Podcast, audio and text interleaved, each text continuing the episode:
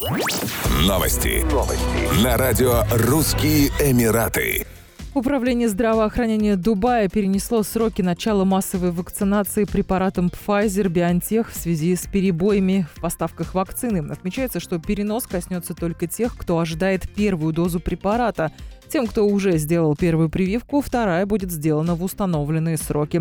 Все жители Дубая, записавшиеся на вакцинацию, вскоре получат эс эм эс сообщение с новой датой посещения медицинского центра. Тем, кто ожидает вторую прививку, следует руководствоваться предписаниями управления и прийти в центры вакцинации в назначенное время.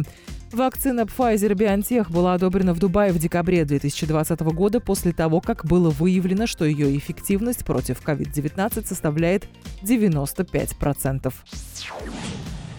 Правительство Объединенных Арабских Эмиратов под руководством его высочества шейха Мухаммеда бен Рашида Аль-Мактума, вице-президента, премьер-министра ОАЭ и правителя Дубая ввело новые послабления для резидентов. Согласно решению Кабинета министров, иностранным студентам будет разрешено выступать спонсорами своих семей и перевозить членов семьи в ОАЭ для постоянного проживания.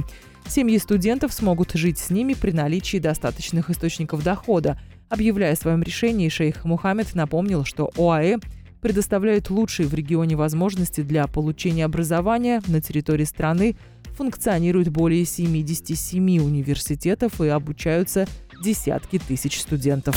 Еще больше новостей читайте на сайте Russian Emirates точка ком.